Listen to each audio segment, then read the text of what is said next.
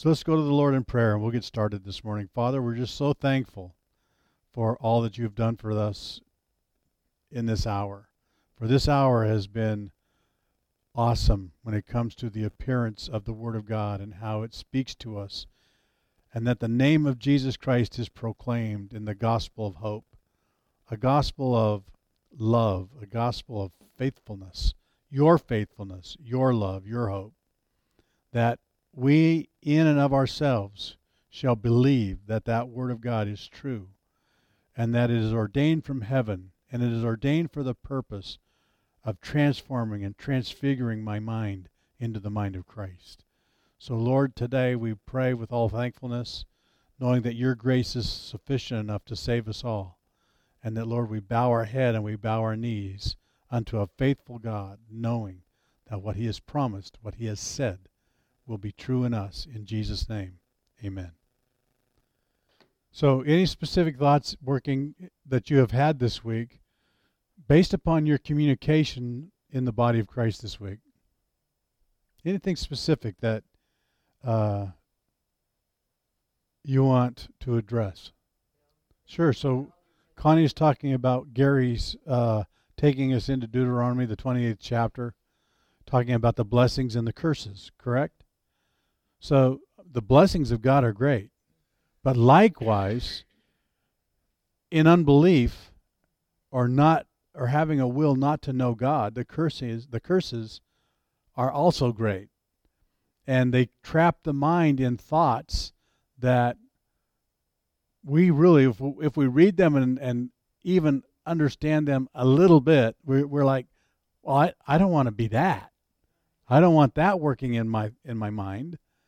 And yet we don't understand what it takes to allow the Word of God to bridge us from the curse to the blessing. Correct? Does it take a way of life? So let's talk about for just a moment uh, emptying our minds. This is a conversation that Gary and Connie had in the house.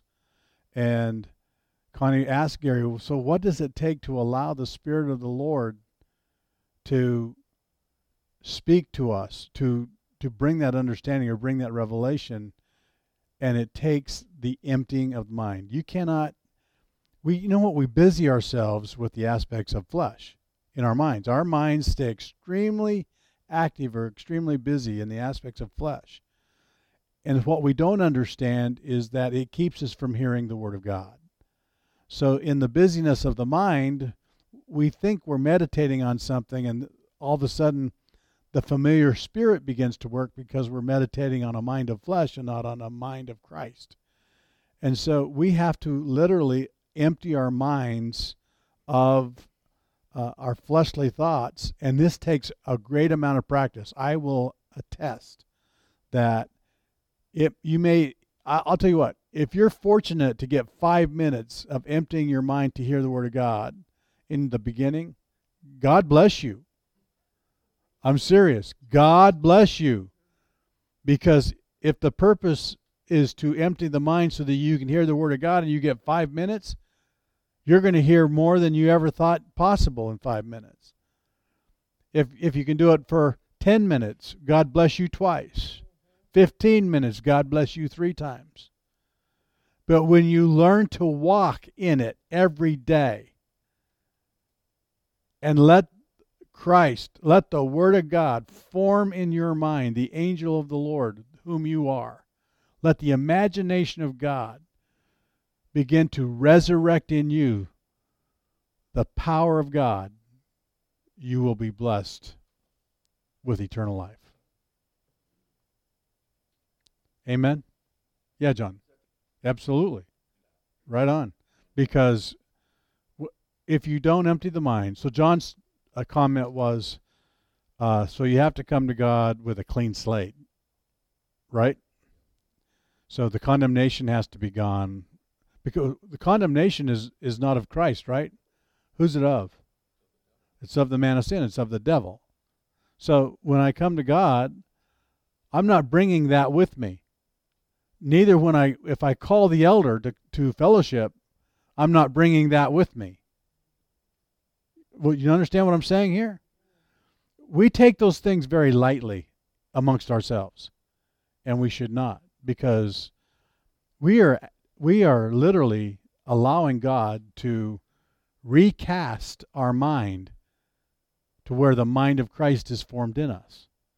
So everything that we think we are, even though I mean, there's people in this world that have five and six doctorate degrees, and they've spent an incredible amount of time in study of things of this world to be what they are. And even that person has to come to God with an with an empty mind. You cannot bring that stuff before the Lord. We were talking uh, well, I'll just say it this way. When we were in Twin Falls, uh, we were talking with uh, Jody's cousin Brian, and what a wonderful time! That, the call of God's upon his life, and Brian's going to call Gary and find out more about what Gary saw when Gary said it. That's awesome. I think that's those are times that uh, can grow us hugely if we'll give our mind over to Christ, right? So in approaching the call of God for our lives, the first thing we want to do is approach it from a fleshly standpoint. That's what we want to do. I mean, I'll, I'll never forget. I mean, I went out and bought volumes of books. I bought um, uh, all. I bought books on Christian history. I bought commentaries. I bought uh, writings of this man and writings of that man. I, I mean, I had volumes of books and I had them cast forth in my library. And man, I'm going to become a man of God that nobody else has ever seen before. You know what I did with all of that stuff in the end? I got rid of it. Every page of every chapter of every book, I got rid of it. I don't even have it in my house. Because what I began to understand is that I looked at Peter, Andrew, James, and John, four fishermen, right? What did they know? You know what they knew? They knew that God was true in the Old Testament. They knew that the scriptures, they went to the synagogue every day for the reading of the scripture, every day, faithful to God. And they knew that there was a coming of the Messiah to save the world. And when the Messiah came, did they see him? Oh, yes, they did. They believed the Word of God. So when Jesus came on the scene, who did they follow? They followed Jesus. Even to the point when Jesus was crucified. Even in the crucifixion, they denied him because they didn't want to be crucified as well. That was more than they thought they could bear, right? So Peter Peter denied him 3 times. Jesus told him he was going to deny him 3 times. In Peter's mind, Peter probably thought, "No, I'm not going to do that. I'm going to stick with you, God." Because that's how Peter thought. And then after the third time that Peter denied him, what happened to Peter? What did he do? He remembered and he wept because he knew the word of God was true. In his mind, he thought he was more powerful than the Word of God. That's us. We think that in our minds we're more powerful than, the Word of God. I remember a time in my life when uh, the preacher was preaching the gospel of Jesus Christ and talking about Christ being crucified. And in my mind, I said, I said this to myself. This is the working of the familiar spirit. I said to myself, I would have never crucified the Lord. And yet, all of my life and in the generations of my life, how many times had I crucified Jesus Christ? And the answer to that is many. I was a liar. That's what the familiar spirit does in the mind. It's a liar. And it will cause you to believe a truth that is not the truth. It'll cause you to believe a lie and turn it into the truth. Very subtle, extremely subtle. So, like when Satan spoke to Adam in the Garden of Eden, was he subtle? Did he change the Word of God into a lie? and cause Adam to believe it? He did. We all know the story. I don't need to go read it again. He did. Does it does the man of sin still work the same basic principle of lying to us in the familiar spirit where we change the truth of God into a lie and believe it and say that it, it, it that it isn't of ourselves. I have a revelation. That's how we preach it to ourselves in our own minds. And it's a lie. And the effects of it are great. Where do the where do the effects of it go? If it's working in the mind, where does it go? It goes into your world. It goes into all the world and preaches itself. So now when the word of God comes, this is awesome.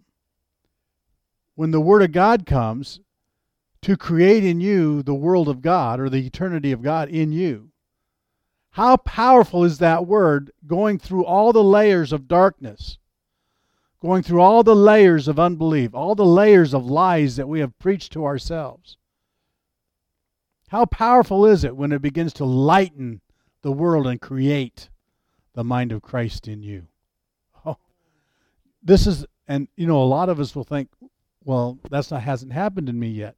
Don't believe that, please. You are set in a place today. Right now, in this hour, in this moment, you are set in a place because the Word of God has come into your world, lightened it to overcome all the darkness, where you can believe that Word and see the mind of Christ, to see the revelation of Jesus Christ be formed in you by the power of the preaching of the Holy Ghost. Otherwise, why would you be here? You have a hope in you that is beyond the workings of the man of sin. You have faithfulness to God working in you that comes from who? It comes from God. You cannot create it for yourself. Thus, you know then that the love of God for you is greater than the love you have for yourself. And as you continue to learn it and to know it, you will rise up. Michael, I don't want to say you, Michael will stand up in you and he will cause the angels of God to remove the dirty garments off of you and clothe you with new garments. Put a new word in your mouth, a new mind in you. And you will faithfully begin to speak the word of God that will cause your world to be saved. That's the power of every word that God speaks. Thus, man shall not live by bread alone, but by every word that proceeds out of the mouth of God. It has that power when we believe. And you are not here today because you don't believe. You are here today and listening today because you believe the Word of God is true. You believe it has that power to create in you the mind of Christ. So let's look for a moment at the Apostle Saul, right? He was against God. He didn't know he was against God, but he was against God. How was he against God? What was his mind? He was religious. Did he believe in the law? But did he use the law to condemn Christians? Thus he used the law to condemn himself. Right? Isn't how isn't that how you use the word of God, John? you use the word of God to condemn yourself. But what happens when Jesus Christ is revealed to you? what happens to the condemnation? It's taken away. Yeah, the blood of Christ makes you white as snow. Can you say amen? I, I mean, I remember as a kid singing those hymns, right? Yeah, we could sing them all day long today, even. They make us white as snow. In other words, there's even scripture that says that when you believe in Jesus Christ and are covered by his blood, what happens to you? Do you not become a virgin again? In other words, your sin is not counted against you because the blood of Jesus Christ has taken it away. And if Christ has removed it from you, then it's forgotten forever. So that in the mind, you can become a new man, a new creature. Now, these things are not said lightly in the Word of God. Uh, that's why you look of look at all the Bibles, or excuse me, you look at all the books that have been written, correct? And I mean, you look at the generation of writings of men, book after book after book. They cannot help you when it comes to you being changed by the Spirit of God. Only God knows what you have need of. Only God knows how many hairs are on your head. Only God knows the thoughts that reign in your heart because He is the author of it all, whether it be good or whether it be evil. He knows it all. And so when it comes to the evil, who can overcome it for you? Only God. Only God can teach you what evil is and put you in a place where you now understand it and overcome it so that it can never come against you again. Now, that's even in that statement, we say more than what the religious world can even philosophize about. I believe it's in the book of Galatians where it talks about philosophy and vain, de- vain deceit, chapter 2. Is that right? Let me look it up for you real quick. Colossians. I'm sorry. That was what I was thinking of, not Galatians. Listen to this. Therefore, let no one pass judgment on you in questions of food and drink, or with regard to a festival, or a new moon, or a Sabbath. There, these are shadows of things to come, but the substance belongs to Christ. So, what's faith? Is faith the substance of things hoped for? Right? So, the faith belongs to Christ. Let no one disqualify you, insisting on asceticism and worship of angels going on in details about visions, puffed up without reason by his sensuous mind. So, we're talking to you about angels this morning, aren't we? But based upon the mind of Christ or based upon our own mind, based upon the familiar spirit? Based upon the mind of Christ, correct? And not holding fast to the head, from whom the whole body, nourished and knit together through its joints and ligaments grow with a growth that is from God. If Christ if with Christ you died to the elemental spirits of this world. So, Jesus Christ, I believe in Christ, therefore I am dead with Christ, correct? I was I, I let the word of God baptize me into Christ. So, with the Word of God baptizing me into Christ, I am now dead to the world. How many can say amen? Because it is true. So, if with Christ you died to the elemental spirits of the world, why, as if you were still alive in the world, do you submit to such regulations? On the cross, did Jesus Christ remove the curse of the law? Yes or no? How did he do it? He got nailed to his cross, right?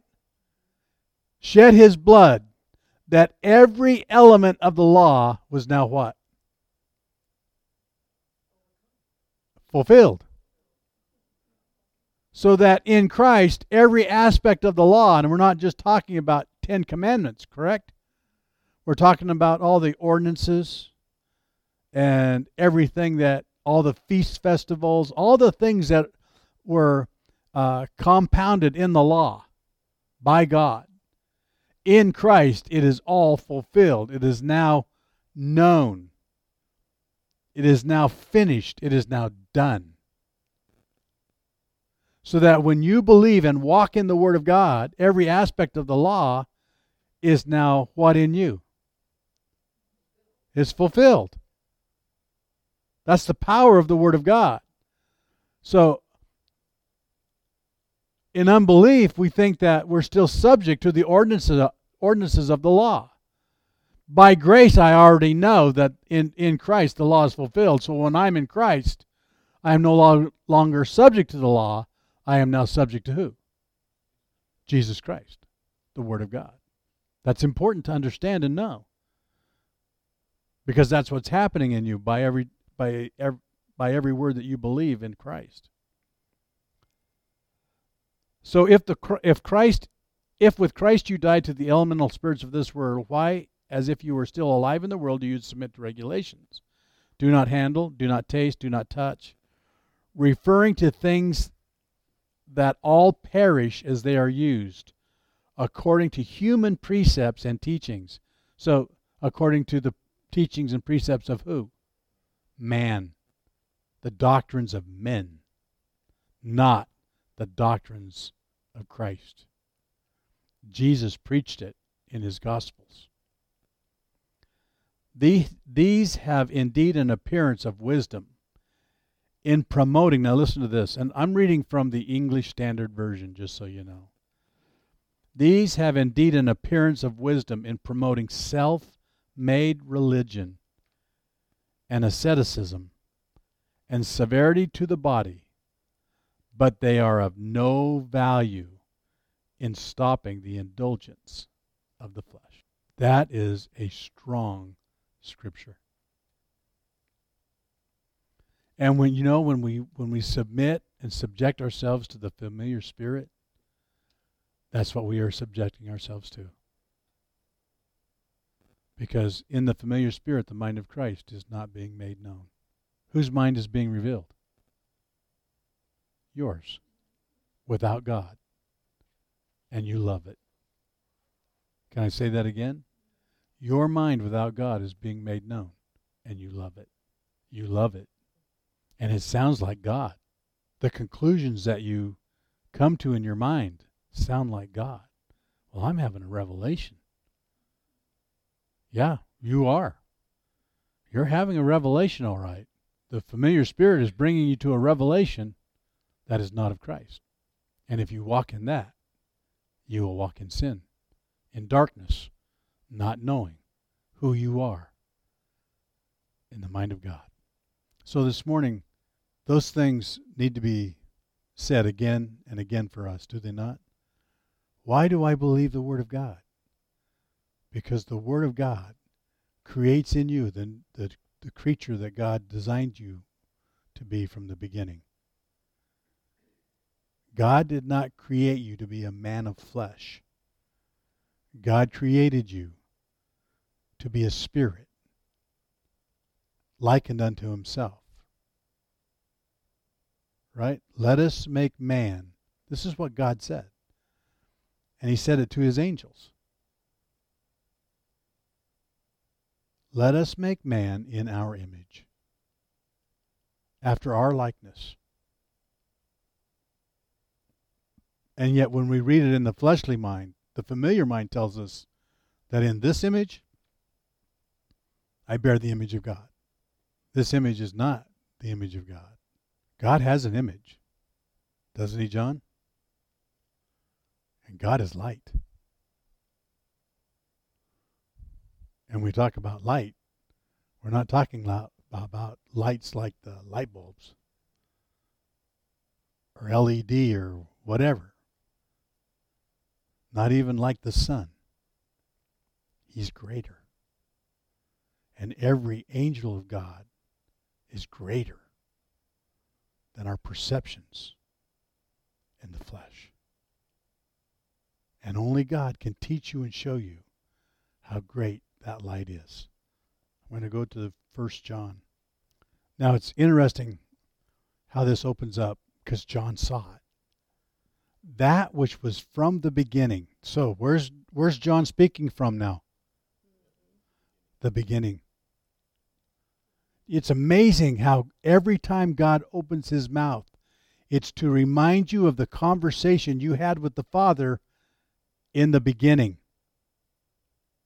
Not here, not in this life, in the life that He set forth for you in the beginning. In the beginning, God created the heavens and the earth. We can actually say it this way In Jesus Christ, God created. Correct? Because without Christ, God created nothing. It's in Jesus Christ He created all things, including you. So when Jesus came to set forth His gospel in the earth, what was it to do? Take you back home again to the conversation you had with Him in the beginning. Thus, when Jesus ascended and gave gifts unto men and told them that if they would pray, and seek God's face, they would receive the Holy Ghost. And the Holy Ghost would bring the remembrance of the conversation of the Father from the beginning. And they would remember every word that Jesus taught them in that conversation. That which was from the beginning, which we have heard, which we have seen with our eyes, not with your physical eyes, with your spiritual eyes which we have looked upon, have touched with our hands concerning the word of life. The life was made manifest, and we have seen it, and testify to it, and proclaim to you, and proclaim to you the eternal life, right? The eternities of God, which was with the Father and was made manifest to us. That which we have seen and heard, we proclaim also to you, so that you too may have fellowship with us have what with us? And then, okay, so uh, you guys, you think about your lives and uh, you get a revelation of how bad you are in the flesh and call me up. That's the wrong fellowship. That's the wrong fellowship. That which we have seen and heard, we proclaim also to you, so that you too may have fellowship with us. so, are we sharing to you the weakness of our flesh, or are we sharing with you the power of the Holy Ghost? And indeed, our fellowship is with the Father and with His Son, Jesus Christ. And we are writing these things so that our joy may be complete. Why are they written? So that the apostles' fellowship can be complete or finished, perfected. So the fellowship of one to another is to do what? for the people of God is to complete them, finish them, perfect them in the mind of Christ. Wow. That changes us a little bit, doesn't it? So I'm going to close with that this morning. This is the message that we have heard from him and proclaimed to you that God is light, and in him is no darkness at all. So, does God want to fellowship with you in darkness? Or does God want to fellowship with you in light that you might be changed? That way, we do everything, everything in our lives unto the Lord. I don't care if it's physical, I don't care if it's spiritual, I don't care what perception or aspect it is. If I love God, and I'm walking in the light as He is in the light, I do everything, in the, even the most remedial things, I do them unto the Lord because God loves us. And in reciprocation, we love God. Don't you love it? God has ordained a good word for us, has He not? Let us walk in it and let the love of God shine in our hearts. In Jesus' name, amen. God bless you.